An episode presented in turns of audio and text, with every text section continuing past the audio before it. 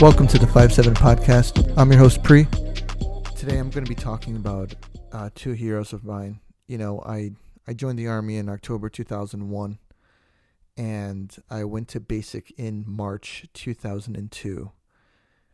And um, I saw Black Hawk Down before I went to the movies, and uh, and the movie really inspired me. You know, and there was two guys in the movie. There was uh, Gary Gordon and, and Randy Shughart, and and um, today I'm gonna I'm gonna tell their story. I got uh I'm using Badass of the Week dot com and I'm gonna read you I'm gonna read you their story on on what happened in Black Hawk Down and and obviously why they're they're heroes of mine and they're they're some they're two guys where you want to take their example and their selflessness and and and try to live a life of, of being selfless. And they're a constant reminder to me of, of being selfless because when going into the military you know i you know I, I didn't really know what to expect. And you know the idea of serving with men like this uh, really uh, was really inspiring. So uh, here it is the situation was grim on the afternoon of October 3rd, 1993. Things had been fucked from the beginning. What was supposed to have been a routine 30 minute raid to bust in and snatch the brutal Somali warlord Mohammed Farah Aidid from the confines of his Mogadishu hideout quickly developed into a clusterfuck of epic proportions. One Black Hawk helicopter had already been shot down, hit by a salvo of RPG fire stranding teams of U.S. Army Rangers and Delta Force operatives on the ground deep inside enemy territory. Surrounded by people actively trying to kill them, the entire city had completely exploded into a full blown war zone in the span of a little less than an hour as men from Aidid's militia rushed out from buildings across the city armed to the teeth with assault rifles, pistols, rocket propelled grenades, and whatever other nasty weaponry they could get their hands on.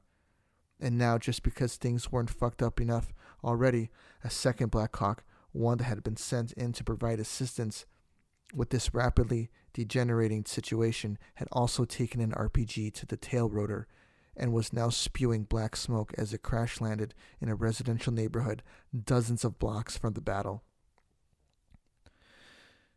As Warrant Officer Michael Durant's Blackhawk, codenamed Super 6-4, smashed down in a cloud of dust and smoke, Master Sergeant Gary Gordon and Sergeant First Class Randy Shughart watched helplessly from the deck of their Blackhawk as it maneuvered over to the crash site.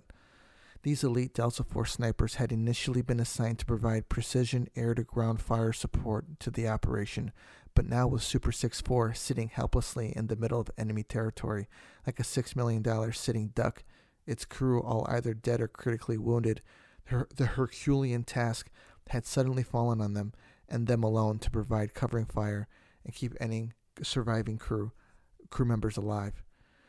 But the cavalry wasn't coming anytime soon. Gordon and Shughart knew that as they looked out across the burning cityscape of Mogadishu. They knew that fewer than a hundred Rangers and Delta operat- operatives, operatives were currently pinned down on the other side of the city, fighting for their lives, surrounded by thousands of well armed Somali militia troops with explosives and heavy machine guns. The U.S. convoy that had been sent to rescue the stranded soldiers had been hammered by RPG fire from city windows, and they weren't making any progress through the maze of city streets that had been expertly blockaded by Aidid's men. Super 6-4 was completely cut off, and now a growing mob of AK-47 totting militia were sprinting down the streets of Mogadishu, making a beeline towards the smashed helicopter and her severely battered crew. Looking down at the wreckage of the Blackhawk, watching helplessly as Warrant Officer Durant, sitting there in the pilot's chair of the crippled machine, desperately fighting for his life, trying to pick off swarms of marauding militiamen with an MP5 submachine gun set on single shot fire. Delta Force sniper team leader Gary Gordon made the toughest call any man could possibly make. He was going to go down there With the crew rapidly closing in and realizing there was no chance for the downed pilot to survive the oncoming tidal wave of gunslinging humanity, Sergeant Gordon boldly requested to be placed on the ground so that he and Sergeant Shughart could set up a defensive perimeter and protect the downed helicopter and her crew. His request was denied. Twice. It was too dangerous, the commander argued, which is seriously fucking saying something considering that Sergeant Gordon's current job involves shooting a sniper rifle out of a moving helicopter while ground troops launched RPGs and shot AK 47s at him. But this was too much. He was volunteering for a suicide mission. Gandalf wasn't going to ride in on a white horse and save the day with a blinding flash of light. They were going to go in alone. But Gary Gordon and Randy Shughart couldn't just sit there and do nothing while wounded Americans were down there fighting for their lives against impossible odds. On his third request, Gordon received permission to hit the ground and take the attack in. The pilot of Gordon and Shughart's Black Hawk first attempted to land right next to the crash site of Super 64, but the LZ was too hot. A flood of small arms fire, RPGs, and an excess of ground debris and fire made insertion impossible. So instead of putting down in the middle of the action, Gordon and Shughart jumped from the hovering helicopter 100 meters from the crash site, getting boots on the ground just seconds before an RPG smashed into the Blackhawk, blowing the door gunner's leg off and severely injuring many of the crew in a related tale of impossible badassitude. The pilot of the Blackhawk ended up flying the bird home with a bullet in his shoulder and his co-pilot unconscious. The two Delta snipers moved quickly through the shanties of the neighborhood, fighting the enemy solely with their rifles and pistols. Before long, they'd fought through the streets to reach the, cle- the clearing where the smoking hulk of Super 64 lay motionless. They arrived just in time. Warrant Officer Durant was still strapped in the cockpit, running low on ammunition, his leg broken in several places and a couple of his vertebrae crushed, but continuing to fight like a wild man. Three of the other crew members were in even worse shape, barely alive and in no condition to fight.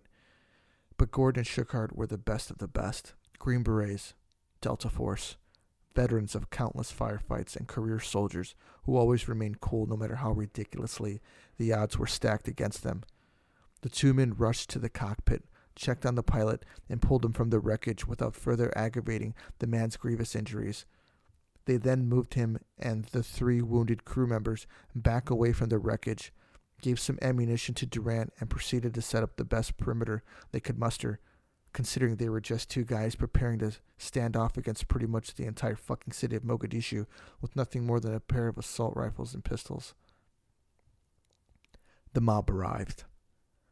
Gordon and Shughart knew they were just going to have to go horde mode against an armed militia and hoped there might be any possible chance that they could hold off the attack long enough for rescue to show up, but that wasn't likely.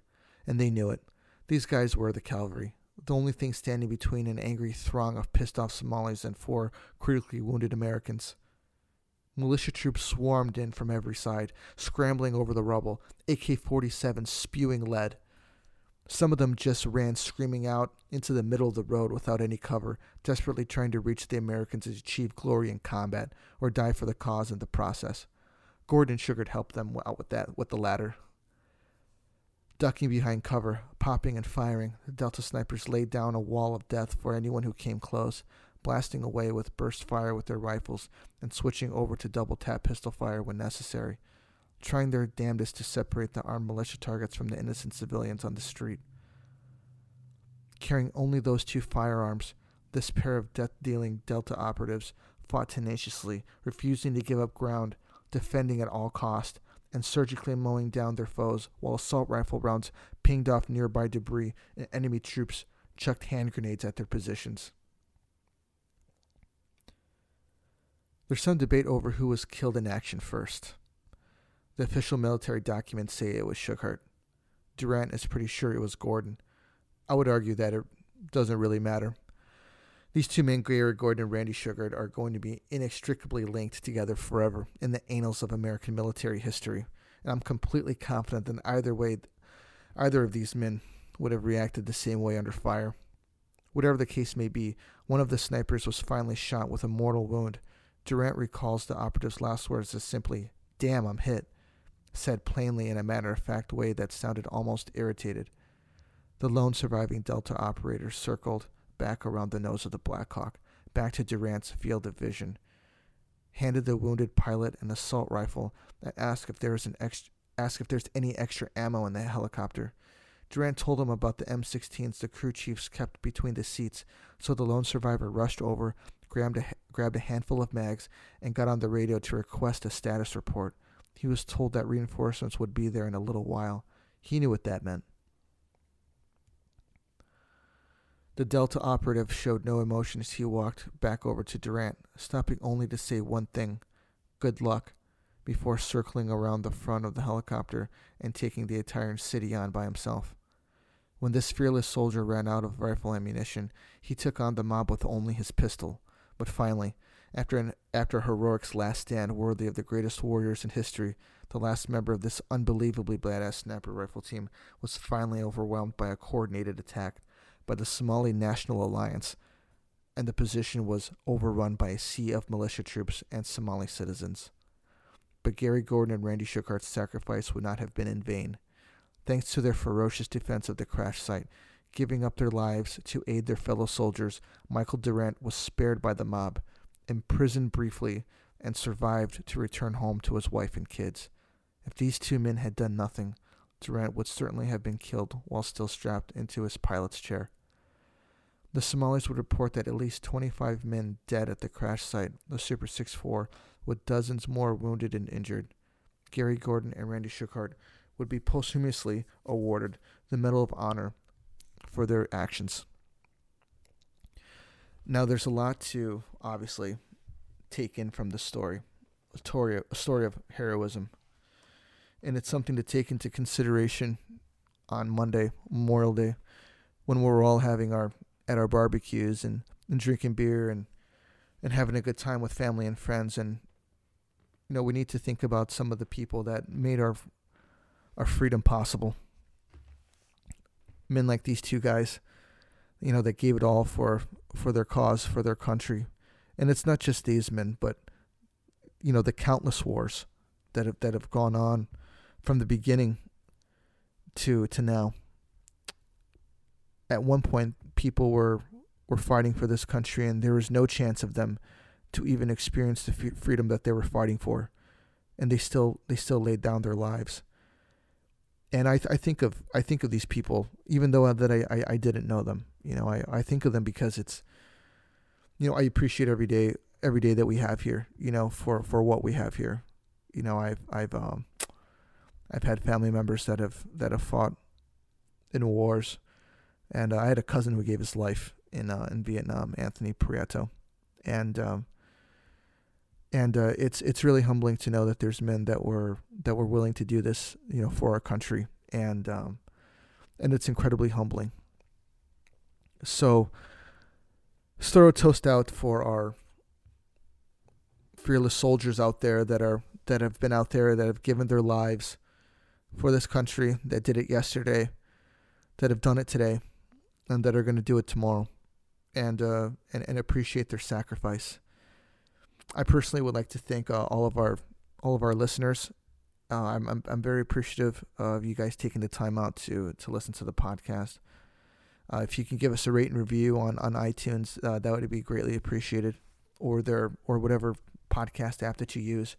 Uh, continue to tune in. Uh, I've got a lot of good stuff coming up down the pipe. You know, I've been talking to some very interesting people and um, and there's a lot coming. So everybody enjoy your Memorial Day.